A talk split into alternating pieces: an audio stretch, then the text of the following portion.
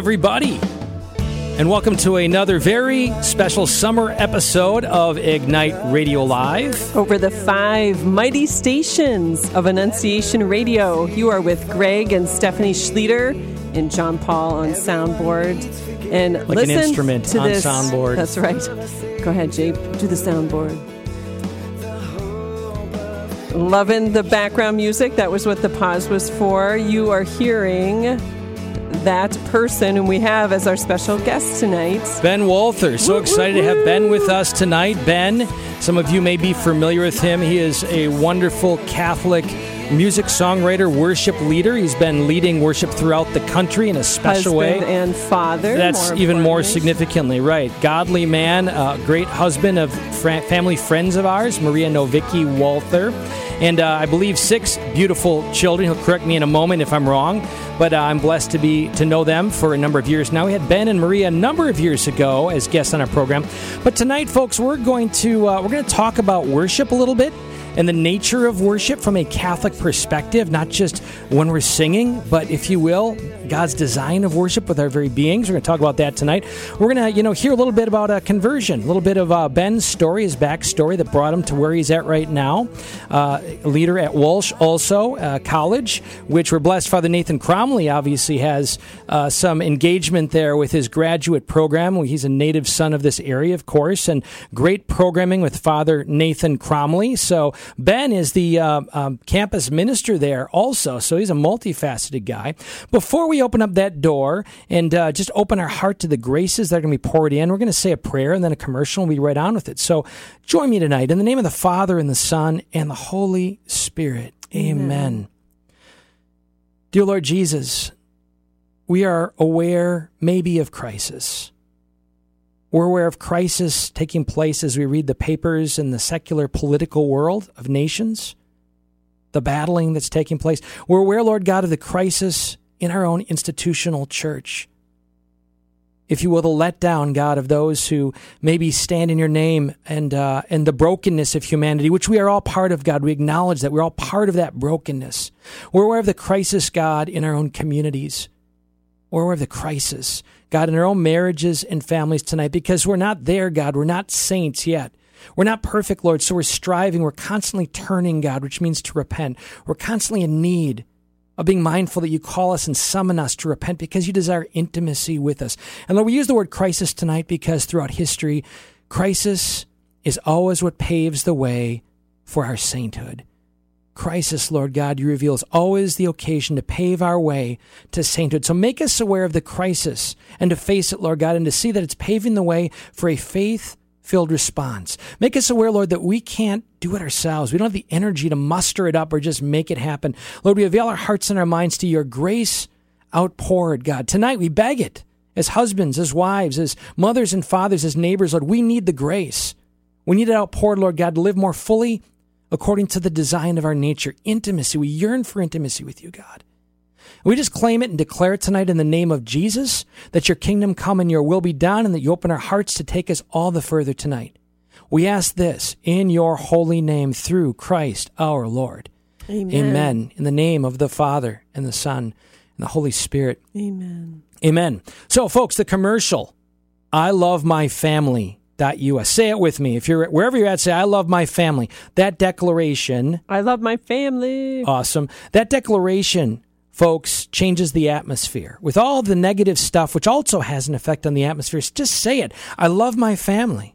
I love my wife. I love my children. It changes the atmosphere. God is love. We're proclaiming God in an incarnate form. I love my family. So if you're desiring to experience that all the more fully as we are, to be attuned to God's heart, who is love, the Trinity, if you want to experience that and the power outpoured for regional revival, beyond just words and cliche, but if you yearn for it, God, put that yearning in your hearts. Go to ilovemyfamily.us. Should be easy enough to remember. I love my family.us. We've got our family Emmaus coming up this coming Sunday, and time's running out to to uh, sign up for it, if you will. But it's going to be a great day at St. Joan of Arc, beginning at 1.15 p.m. And uh, it's going to be a day of awesome, more fully encountering God's love alive as families in our marriages. We're going to break into awkwardness and challenges and the difficulties we have. We all want it, don't we? We all want to have godlier cultures and environments in our homes. And uh, we're coming together with that petition and that prayer. And we're going to experience it. A great talk by Caroline Gambale. We're going to have an awesome, large, gathered, live it gathering with our families. A great picnic supper. You'll bring your own, maybe share or steal your neighbors. We're all about that in a friendly way. And uh, we're going to end with a real, really awesome Ignite led by Dan Dirks, our son Joseph, who's been leading a worship down at Damascus with Grace. So we're really excited about that this Sunday. Sign up right now at ilovemyfamily.us. So we're going to get right into it. And uh, so blessed to have you with us tonight, Ben. How you doing? Hey, great. Thanks. Thanks. It's great to be with you guys. Awesome. Now, Ben, did I get it right? Six children? You got it. Six kids. Yep. That's awesome. Any little saints looking on from on high in the Walther family? We do. Yeah, we have one. Uh, Mariah Faith was going to be our third. Oh, and uh, you know, a cool part of our story. I don't know if I shared this last time, but she was. Well, we lost her on February second, two thousand five, and then uh, the following year, February second, two thousand and six, our third, our next daughter was born, Aw, Selena, praise God. and then February second, two thousand and eight, our fourth daughter was born, and so we call them the birthday twins, and they're born on the day that we lost Mariah, and and so on that day, it's a huge birthday feast, and we remember her. So uh, definitely know she's up there praying for us and Oh, interceding for her crazy siblings, amazing, amazing. the beauty of providence, right? And God's love and timing. right? Yep. So cool. So, Ben, we're so blessed to know you. Uh, certainly in your ministry, our children were at the Steubenville conference at one of them that you led worship at and came back very That's so excited. cool. Yeah, about the whole experience. And they've been there before, at least John Paul had been there, but very blessed by the experience. And you're plugged into all that, which is really cool. And uh, we want to tap tonight, maybe go to some places, um, really to use this time and uh, really be attuned to, that, to our hunger for our Father in heaven and our Catholic faith. And Absolutely. you have so much to bring in that regard. So before we uh, kind of maybe ask and inquire about your summer with youth at Steubenville, we always, Ben, talk about this Revelations 12 11. It's a challenge for all of us Catholics. And simply it's an acknowledgement the enemy is active in the world around us. And it says how we defeat the enemy by the blood of the lamb so that's the mass and the word of their testimony.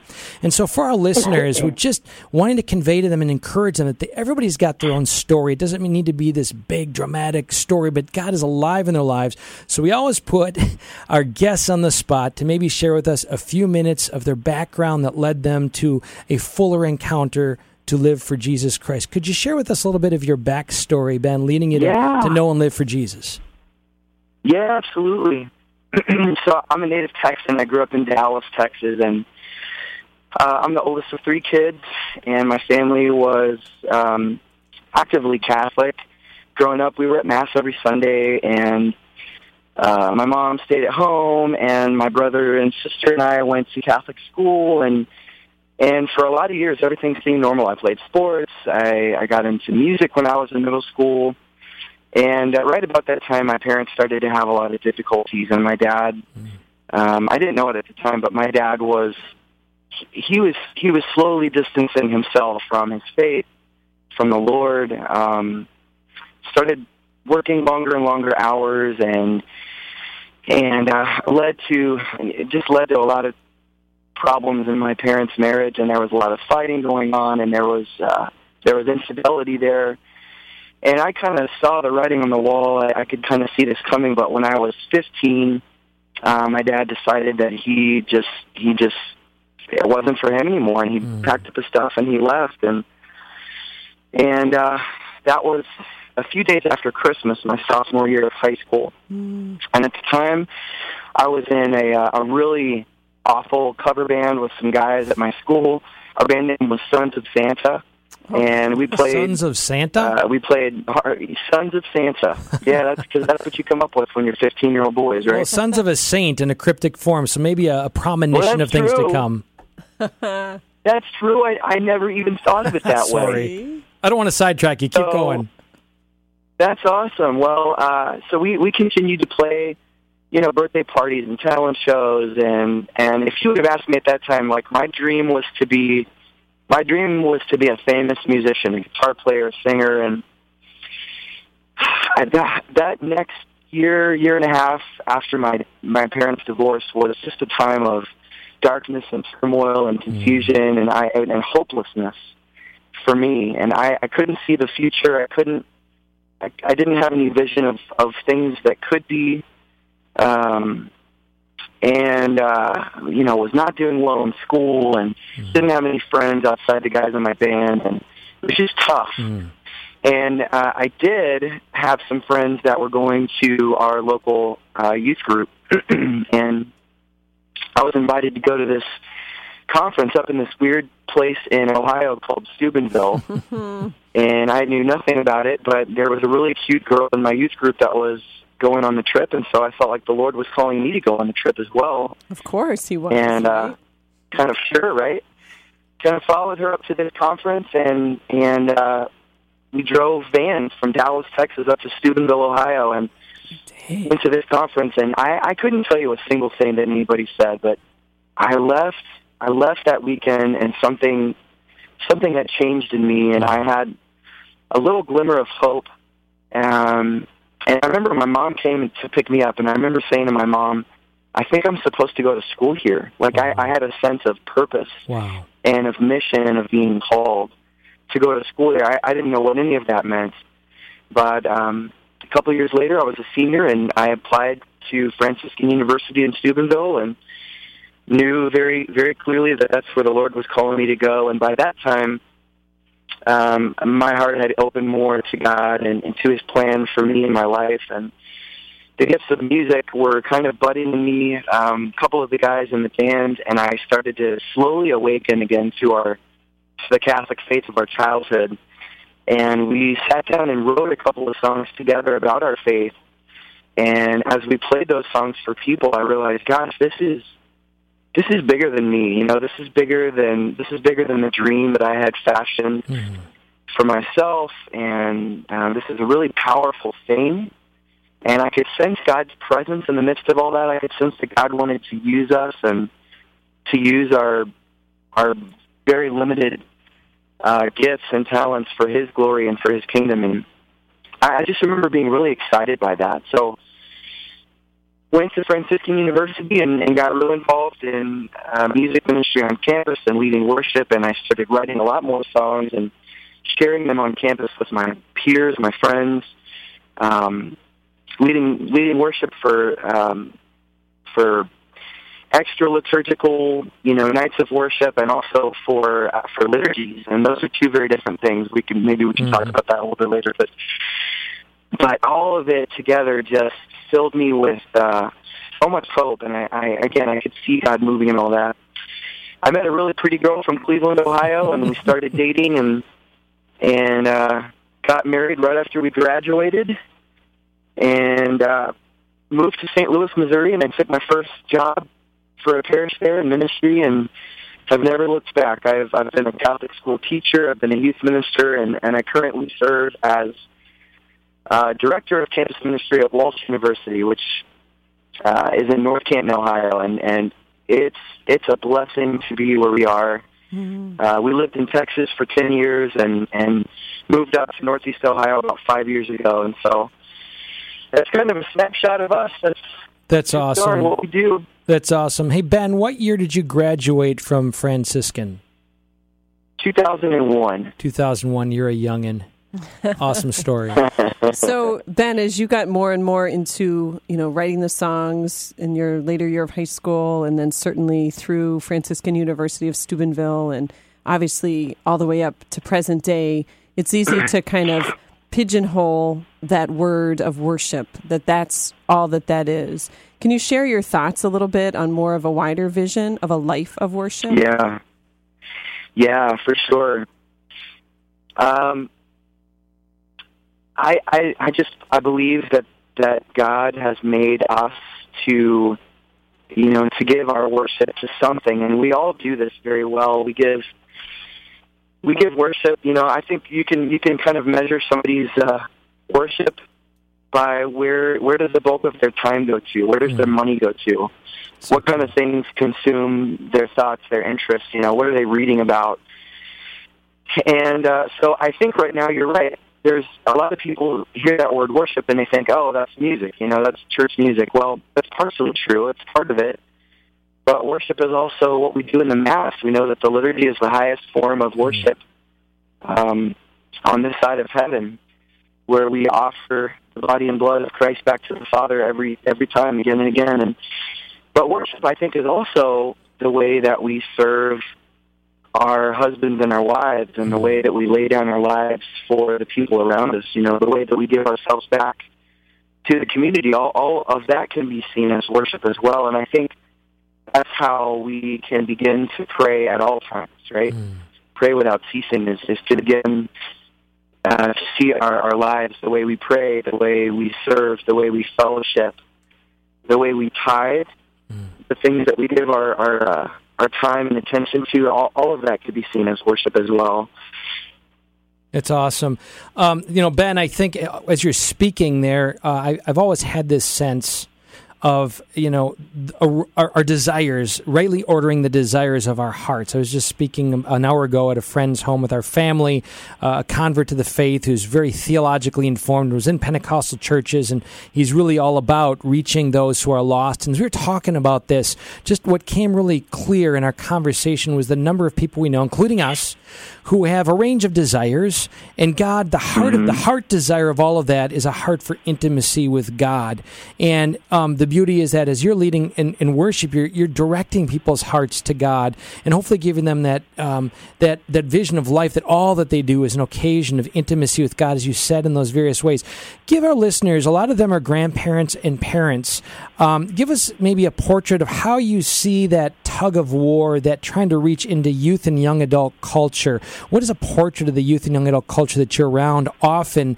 You know, to help us understand it, and maybe how have you been led to kind of reach in there and sort of direct their desires more fully to their God designed direction of intimacy with Him?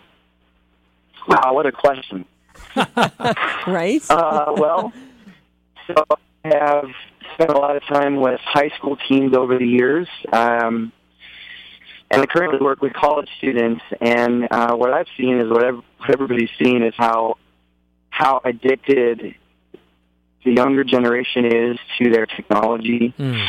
and um, you know it's so attractive, it's so flashy and fun, and always changing. I mean, there's always new apps and new devices and new tech that's fun. It's fun to play with. You know, they're they're fun toys. Um, I guess I've just been thinking lately a lot about how in my own life and in my own family we have six kids and we have tried really hard to tried really hard to um to limit to limit screen time or to postpone screen time, you know. Mm-hmm. My kids were definitely the last ones in their in their classes to get any kind of device and Congratulations. I don't know. I, I love I, it. I do think um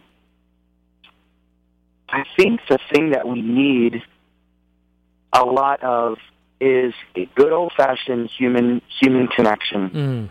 And uh you know, more time together, more time interacting with real people, more time uh, reading great books together, more time talking about the scripture together or the news or just life, you know, sharing our own stories. And I'd say that's been some of the, the greatest moments um, that I've had with my students this past year are, are moments like that, moments where we're, you know, away from uh, away from what they consider normal, and and just having a lot of face time together. And I, I've seen that that's where those desires are are most acutely awakened.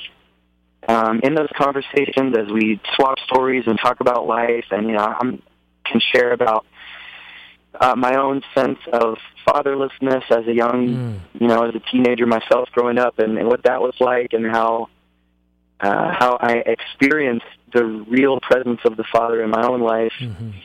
Um, that desire awakens in other people, and uh, it's tough. It's and it, and it seems to just be getting tougher to um, to maintain and, and to create that kind of culture for those human mm-hmm. connections mm-hmm. because I think it's something that, that, that kids have even forgotten. I think they they're they're forgetting Yep. that they need that. They're forgetting that they want that. You know, they're forgetting what benefit that is to sit around a table and have dinner with their families or you know, every every birthday party now my kids are like, Dad, my kids just come over with their devices and all they want to do is you know, show each other stupid videos on YouTube and it's Yes. it's ridiculous. Yeah. So I think they're they're forgetting that they desire those things, and I think the great trick is to, um, gosh, you know, remove those distractions. Yeah. Nature is always a great thing. Take, you know, love to take my kids out out to the lake or out outside to have a campfire, and it's in those moments that our I think our deeper desires are kindled within us, and we can we can remember what those are. I love everything you're saying, Ben, and echo it a thousand percent. And of course, I think our challenge as adults and parents in particular is how to structure that and not to be afraid to structure that. I think a lot of parents and grandparents maybe are reluctant to kind of literally set rules.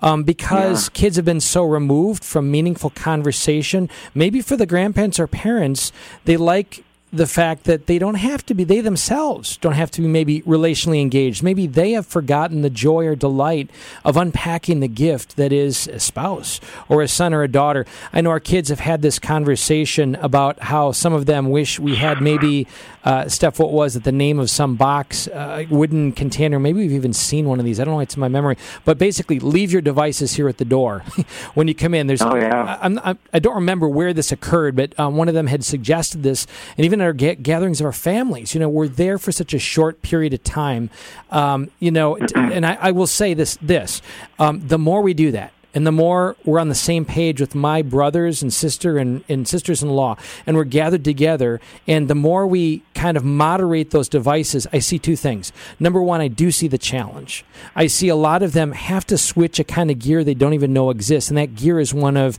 interpersonal engagement. And a lot of them don't necessarily know how to. Games tend to help with that. Like we just got this new Catholic game that friends gave us. Steph, what do you compare that game to? There's Uh, prob- apples to apples. Like It's apples- the Catholic card game. the Catholic card game. It's awesome. You know, it's a great way to uh, foster communication in a structured sort of way that has a competitive mojo there. But I find when we engage people and things like that, they really like it, and it kind of, um, I don't know, ignites an interest in, in human beings and a person that's in front of them. Um, what has been your experience on college campus, perhaps in settings where maybe you maybe see the challenge? Have you can you can you tell us any success stories? Hmm.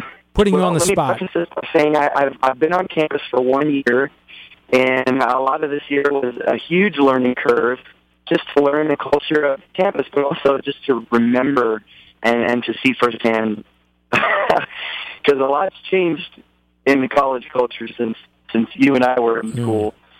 Um, I, I remember being at Franciscan University. Of course, that's you know that's that place and a few others are anomalies unto themselves. But Mm. man, you know, I don't even want to say it. Well, I already already told you guys when I graduated. So 20 years ago, let's just say it. Wow. 20 years ago, when I was in school, if something was going on on campus, if there was some event, you you wanted to be a part of it. You know, you didn't want to miss anything, and nobody had phones, and nobody had computers, and nobody had hardly anybody had like a, a personal computer, you know, a laptop in their room. So there, all we had was ordering a pizza and hanging out. You know, Mm. um, what I've seen a lot of, man, is uh, students walking from their dorm room to the class building with uh, with earbuds in, and that sends a very clear signal. You know, don't talk to me. I'm just going to class. I want to take care of business. I don't want to be bothered. You know. on an island. And another thing I see a lot of in the in the dining hall is um, you know, students, like maybe three or four students sitting at a table, but they're all just ignoring each other and, and looking at a screen. Wow. And I think, holy cow, what a tragedy! Uh, like the the table where you know it's one of the most natural places for community to Right, occur to right. occur, and we we've just allowed it to be sabotaged by our tech by our tech. Mm-hmm. Um, so one of one of the one of the things that we hope to do this year is, is really encourage our um, you know our quote unquote ministry students, the ones who get it, the ones who are fired up for any kind of mission or evangelization, uh, one one big mission we're going to challenge them to this year is to mix it up. You know, grab grab a friend or two, go and plop down at a table with people that you don't know, and strike up conversation, and just slowly start to rebuild the culture of encounter. Love it. Um, because I think Pope Francis is right on, and we have to we have to build it now Mm. uh, because it, it's been destroyed. You know, we have to build it in the workplace. We've got to build it in our schools. We have to build it in universities. We have to build it in our churches Mm. because we, if we're honest, we're used to clocking in and out of mass on Sundays, and we do a very good job of avoiding each other. Uh, beyond that, and um, so I think that for people who are interested in this, it can kind of feel like an experiment, you know, like a project. But that's just because we've all just culturally gotten so, So far away from far removed from Yep. from any kind of real encounter with real live, warm-blooded, living, breathing people. Yep. For our You listeners, for our listeners, again, want to repeat a, a great um, small book for everybody's reading. It's a secular book by an author named Catherine Price. The name of the book is How to Break Up with Your Phone. Now, it's not that radical in suggesting that we part with these devices, which have many positive uses also, but she brings in a lot of the neurological, social sciences, very contemporary information. And, and there's one paragraph that I'm just going to read right now for everyone's benefit to, to kind of describe that appeals, I think, that appeals, that has us adults also as a target. So this is one thing that she says. If you wanted to invent a device that could rewire our minds, if you wanted to create a society of people who were personally distracted, isolated, and overtired, if you wanted to weaken our memories and damage our capacity for focus and deep thought, if you wanted to reduce empathy, encourage self absorption, and redraw the lines of social etiquette, you'd likely end up with a smartphone. Very Wow. powerful. And I encourage you, or anybody who's hearing this, uh, we, if you will, our older kids, uh, certainly uh, out of high school, get a phone around that time. We have a family phone prior to that if they're working or whatever the case may be. But we, quote unquote, require them to read this book because who wants. Uh, to have their brain radically rewired. Who wants, if you will, to be deprived of the kind of vitality God wants us to have? What I like about it also is there's sort of a secular analogate in this book that speaks of things like discover life in its joy in ways you never did before. So even as adults, truthfully, and you know this, you're around ministers, youth ministers, Ben, uh, good people that we probably both know. I mean, if we're all really honest, I mean, we know that the addictive dopamine inducing power of these devices that we've got to set limits on ourselves because it's just really cool stuff. Absolutely. I, I think uh, you know on the other side of that coin, um, in in the I don't know, kind of the professional itinerant ministry, whatever you want to call it, you know, in the the world of Catholic speakers and musicians and, and artists and other people like that, there's such a pressure to kind of mimic what Mm. the world does and Social. you know you got to put yourself out there and you always have to be pumping out content and it's all about social media. And i just have such an aversion to that. Um i i hate it. It feels like work. It's it's not it's it's contrary to my nature i i get often get accused of uh, being really bad at getting back to people because i honestly i could put my phone down in the morning and i I could leave it for the day. I just I feel like it's just like it, you know they become our masters Right. so We're a slave to it, right. Um, but in that world, you know, there's so much pressure to, like I said, pump out so much content and always be on social media. And some people are really good at it, and I think they do it with a spirit of detachment. And I think that's the trick, right? Um, we have these these great tools at our fingertips, and I, I've heard other people, Christopher West among others, who compare social media and all, all of the the ability that we have to reach masses of people digitally with the Roman roads, you know, the, the roads that the Romans built uh, back in antiquity that, that Paul and other early church pioneers used to bring the gospel to the, the known world. And I think it's a really cool analogy, and I think to a degree that it works. But like you said, the danger is we can all we can all quickly become slaves to these things, and and I know many many people who uh, verbally admit that they're you know they have some kind of addiction because we just pick it up and start scrolling. And I think too, And it's hard to break away from. in ministry, I think if I could just be blunt, um, that becomes a cop out. Like you're doing something good and you're evangelizing, and Yeah. you're, and those are all true. You know, again, great analogy of Christopher West, but like you're saying, ah, you got to have a little bit of caution with that because it is so easy to use that always as the um, excuse, if you will. I've seen that so many times Yeah. with ministry people. It's that, well, I need to, you know, get this out there or that and check this and check that, even at the expense of true job responsibilities and even more detrimental family life. Mm. You know, you got to set No, those yeah. priorities and such. So all these good things are out there, you know, in social media and this time in the church more than ever it seems like there's program after program after program that are all Yeah. awesome things, right? You know, just these wonderful opportunities of evangelization and encounter, we pray. But what are your thoughts on, we like to use the phrase, more than a moment, a movement, a way of life in Jesus Christ? I think, um, again, with all these opportunities, we almost become program junkies. So I don't know what you see with, you know, for example, the Steubenville conferences, which again are awesome, or, you know, Yeah. things at the college level or in your parish. Um, how do we, Yeah. that challenge of seeing these things as important moments, but how do you see them translating or the challenge in translating into a way of life in Jesus Christ?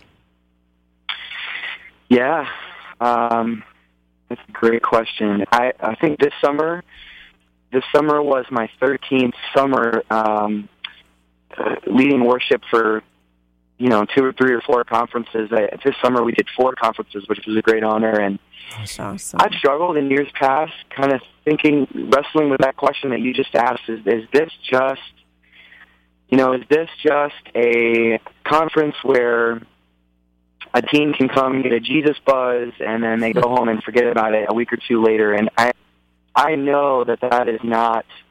I know that that's not the intention. right. Um, sure. I do think that it's worth, you know, Steubenville conferences and so many other, so many other things. The the goal is to send people home with a fire lit in their heart. You know that they might they have to find a way to take it home and, and take ownership of this thing. And and um, I think a great.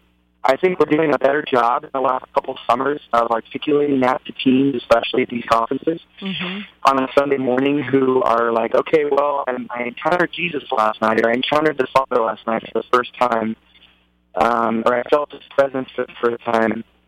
I believe that God is real. I've got all these questions stirring in my head. Now what do I do? You know, I think we're doing a better job uh, now than we used to of really giving the Great Commission and saying you need to go home now and, and find a way to live this. And here's here's a bunch of examples of things that you can do. And it all starts with prayer. Um, as we know, you know, they have to go home and, and decide to enter into a a lifelong relationship with the Lord that's going to be fueled by a life of prayer. And if they don't, if, if they don't do that, they're toast. As you guys know, I mean, Right. we, Right. Ben- we have to say that over and over and over again. Ben, you're giving us great wisdom. A question for you. You're Darth Vadering a little bit, maybe because of the cell phone. By chance, do you have a landline? No, I, I don't. Am Okay. I cutting in and out on you guys? We're, well, we'll plug away. It's just it, we we get you. Just, It if, just if you had started one, fading a little bit. a little bit, and we're we're we're good. So We're maybe good. if you're walking around, just stop. I don't know. Okay. Hey Ben, share with Okay, us no, I'm here. in your own family, um, which is a beautiful, devout Catholic family, and I think uh, I'm blessed to see and appreciate um, your wife's posts and leading prayer. I think she uses social media very well, or perhaps connected in that way, and praying for intentions and and Right. her love Beautiful as a mother, ministry, etc. So, um, share with us, if you will, a little bit of a portrait of how you and Maria try to foster, specifically, what do you do to try to foster a culture of ever deepening encounter in your life, in your family, in your home? Yeah. Well, we made the decision. Um, let's see. Yeah, I think I think that probably about a decade ago, we made the decision. You know what? We need we need to eat together every night, and I think I think that came about from realized how busy we were. And I was in ministry, and I was gone a couple of nights a week. And, Hey Ben, I'm I'm going to cut you uh, off just because. I wonder if you don't mind just calling back. We'll make a little commercial here for our audience, and if you don't mind calling back, I wonder if just the line is kind of getting really fuzzy, and I want to hear what you have to say. Do you mind doing that? Give it a shot. yeah, so- I'll play right back. Thank you. So, folks, just uh, very blessed. You're tuned into Ignite Radio Live with Greg and Stephanie Schlueter, and our guest is Ben Walther, and uh, just a wonderful, uh, godly husband and father. He's got six kids. He's leading worship throughout the country uh, in a powerful way. He's kind of getting really honest with us, which is beautiful, talking about the challenges of uh, living it out, if you will. And Steph, I don't know if you just want to say a little word about maybe why that's why we exist. Share with our audience a little bit about. Okay, give me a look.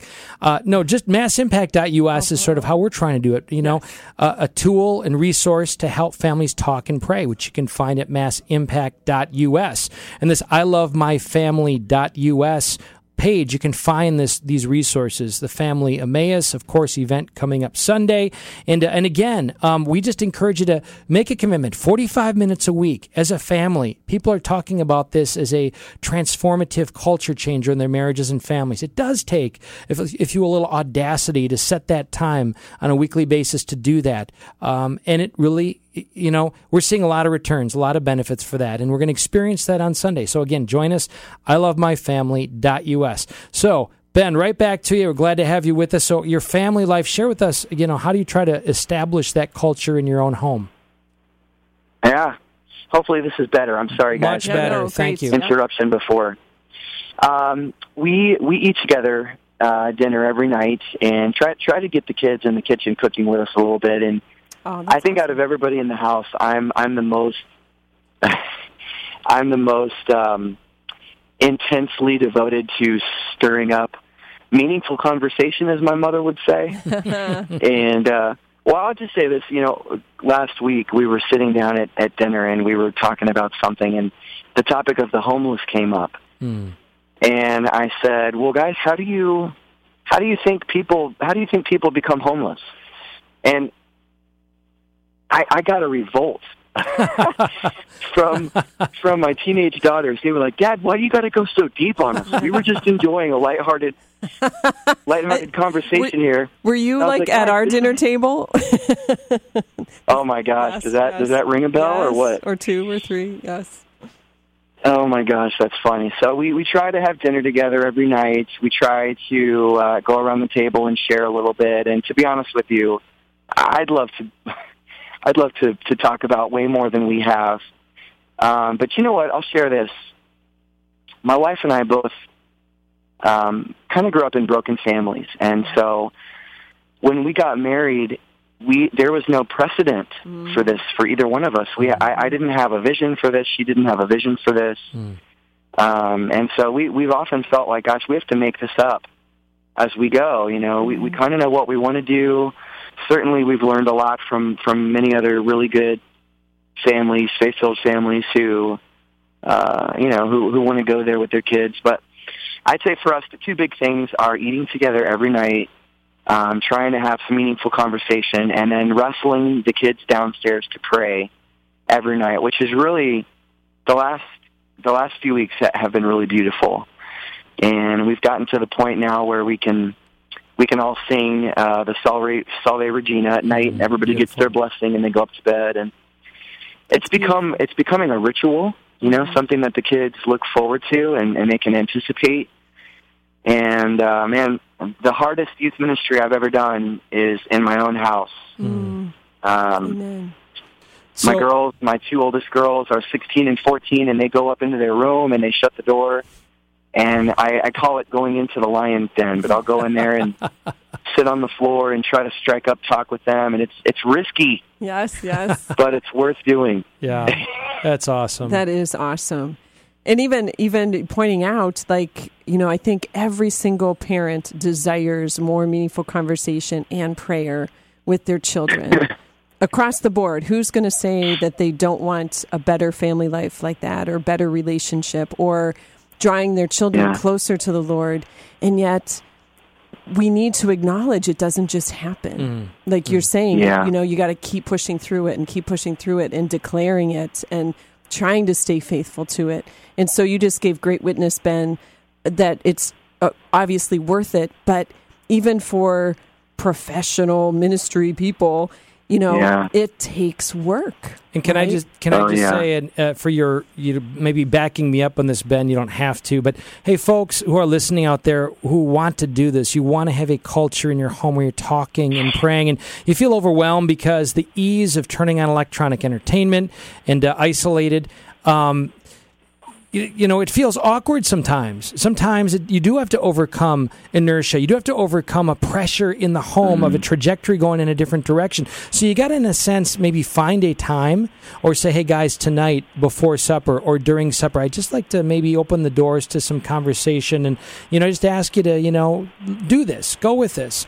Um, and I know, so we have the benefit, Ben, of maybe a relational currency that we've built up um, for many years. So for our kids to go, they do it and they initiate it and they love that. For a lot of folks out there, maybe I'll just ask you, what advice do you give to a mom and dad out there, I'll say dads, who maybe don't have that relational currency, but they really want to? What's maybe a first step they can take to open that door? That's great. Are you asking me? Yeah, yeah. He's looking for a little Oh, I advice. Yeah. What's a little advice you might have you for dads? Sorry. You just got me going down, yeah, especially because you targeted that question to dads. I think um I would encourage dads, dads especially. I think I think a lot of women, mothers I think are a little bit more in just naturally good at this.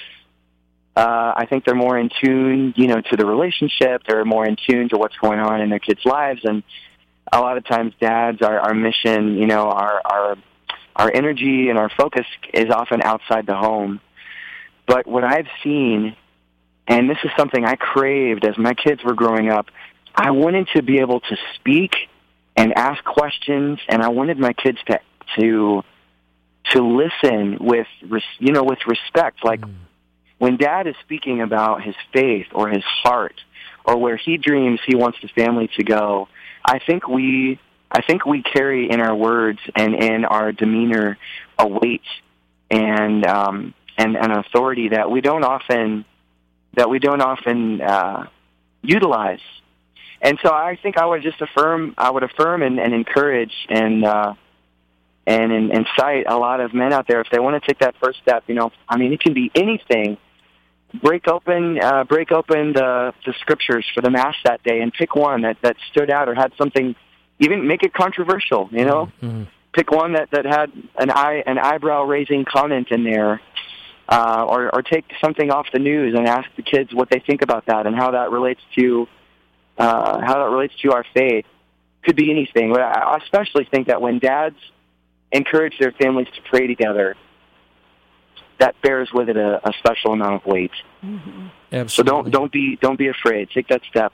Absolutely. And folks, the, the social sciences, Pew Studies, and CARA across the board consistently, year after year, demonstrate the influence that a father has when we open the door to encounter Christ. But we lead by our witness. Certainly, it's got to start there. But uh, the chances of our children continuing the faith, if we are faithful as fathers and husbands, is like 60, 70%.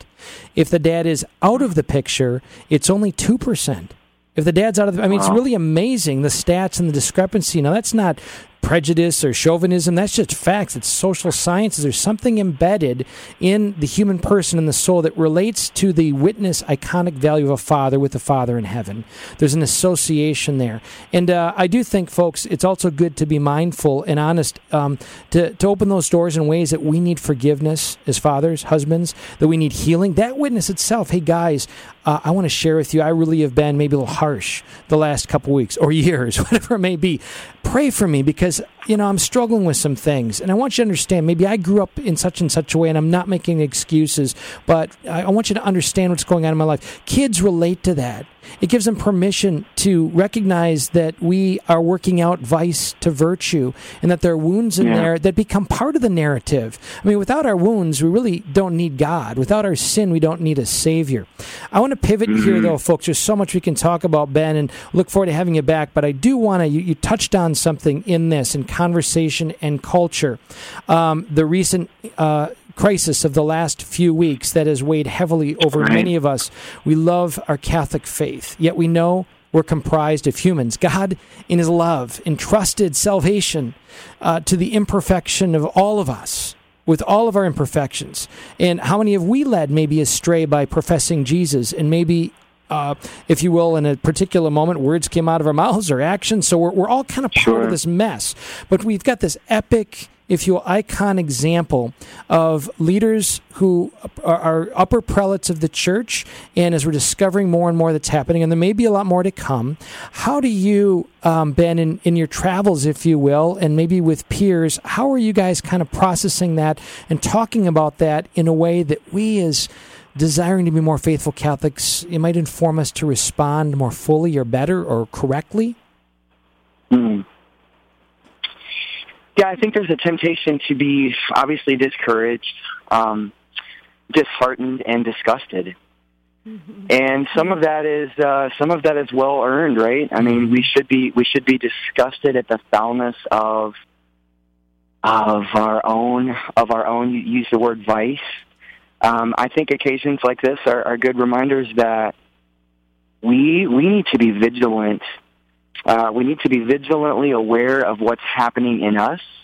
And uh, a book I read in the last couple of years that I, I grew up in a, in a very Catholic, charismatic environment. I went to a Catholic school uh, growing up. I went to a Jesuit high school and then Franciscan University, and never in my life have I read or encountered or come across um, Ignatius's 14 principles for the discernment of spirits until a couple of years ago Wow. Yeah. and I I don't know how this is not a part of every every Catholic, every Christian child's upbringing, because we started out this program by, uh, you know, just by mentioning the fact that we we do have an enemy who's out there, and he's definitely on the prowl. And I think what we're seeing on the news is, um, I mean, there's so many so many ways to go about this, right? To try to answer this, but certainly at the heart of it is there's a darkness that's out there, and it's not just out there, but it exists in us as well. Each of us has a capacity for evil and and treacherous things, and so I think, um, you know, in, in Ignatius's discernment of spirits, he talks a lot about how we need to be aware of what's going on inside of us, um, even calling upon the power of the Holy Spirit to illuminate. Uh, to illuminate the dark places in our hearts, to bring light where there's confusion and clarity, to those places so that we can see what's going on because I think often when we are experiencing emotional or spiritual turmoil, uh, sometimes there's a spiritual force behind that, you know? Sometimes not, but sometimes there is. And uh, and even if there's not, we know that there are evil forces that would like to capitalize on that stuff, you know, on bad situations and bad circumstances. And uh, you know, with um, uh, with the with the news events lately, and, and more more clergy and bishops. I, one of the most promising things for me in my travels has been to meet really uh, really great bishops Mm, and so to good. try to get a sense of who they are as a man, as a Christian. You know, does this man truly love the Lord? Um, is does he act and speak with integrity, with honesty, with um, with chastity and charity? Now, obviously, we have a great need for chastity, but at the heart of at the heart of Christian chastity is, is true charity, right?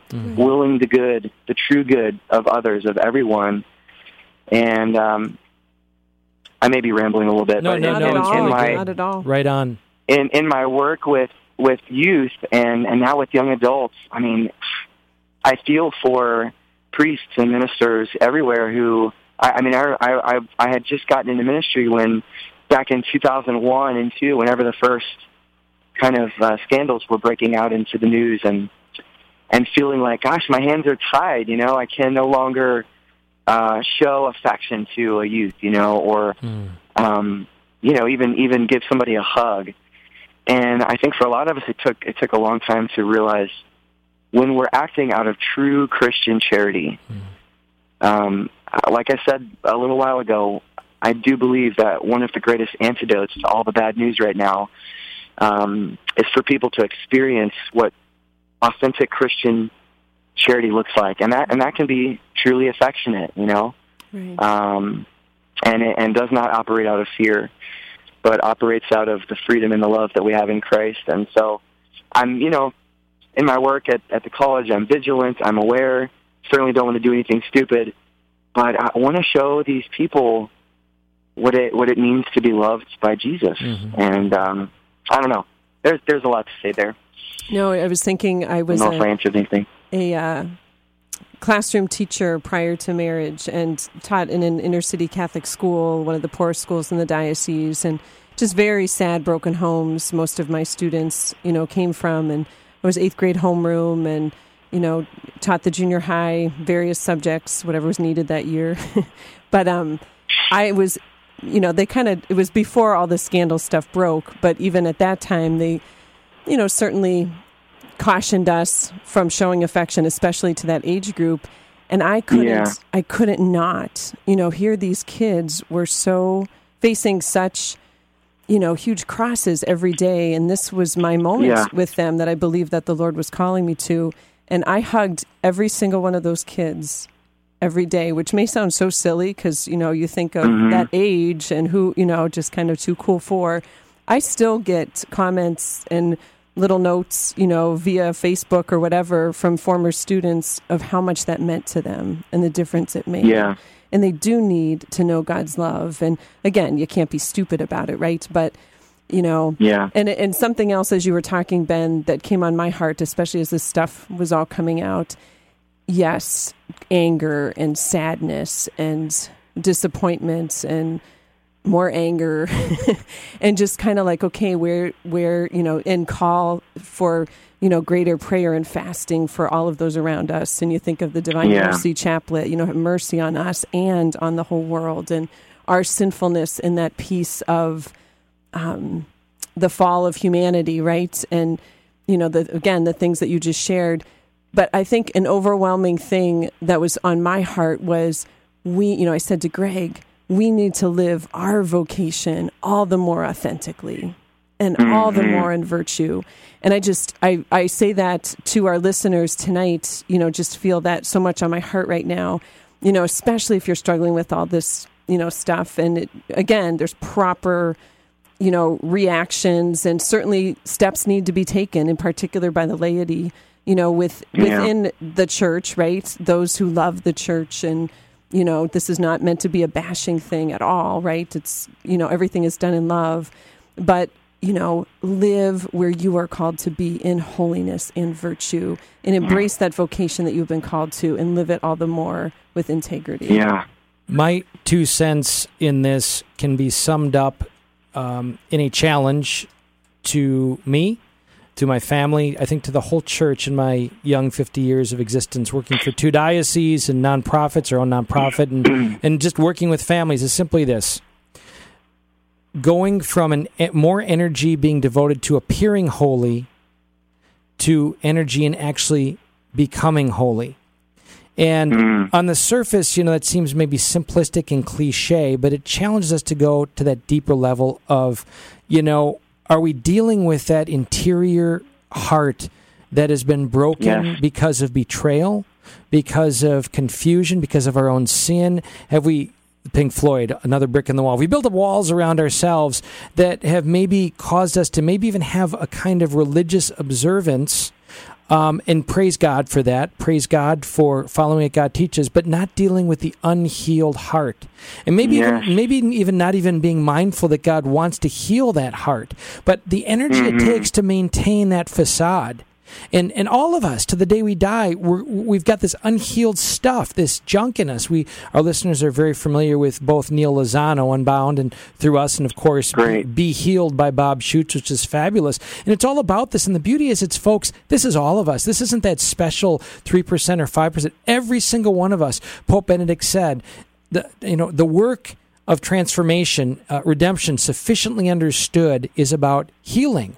And I think what this is going to do, truthfully, what I pray it does, the scandal, is it opens us all the more to recognize that our God is a God who wants to heal that deepest inner heart of all of us. Yeah. And I go to that Romans 12, 1 and 2 passages. You know, Paul says, Therefore I urge you, brothers and sisters, in view of God's mercy, Offer your bodies as a living sacrifice, holy and pleasing to God. This is your true and spiritual worship. Don't conform anymore to the pattern of this world. Be transformed by the renewing of your mind. Then you'll be able to mm-hmm. test and mm-hmm. approve God's will, His good, pleasing, and perfect will. So I think, folks, you know, repentance should not be a dirty word anymore. Uh, you know, if we're not sinners again, we don't need a savior. This this whole scandal should open us up as husbands and wives to a level of conversation about saying, "I need your prayer, Stephanie. I need your prayer, kids, um, to help me become the saint that I want to be." To look honestly yeah. at the realities of the ways I'm responding internally, uh, and to recognize that distance between where God calls us to be as saints and where we're at now, there is a distance. That's why the church exists. That's why we go to mass.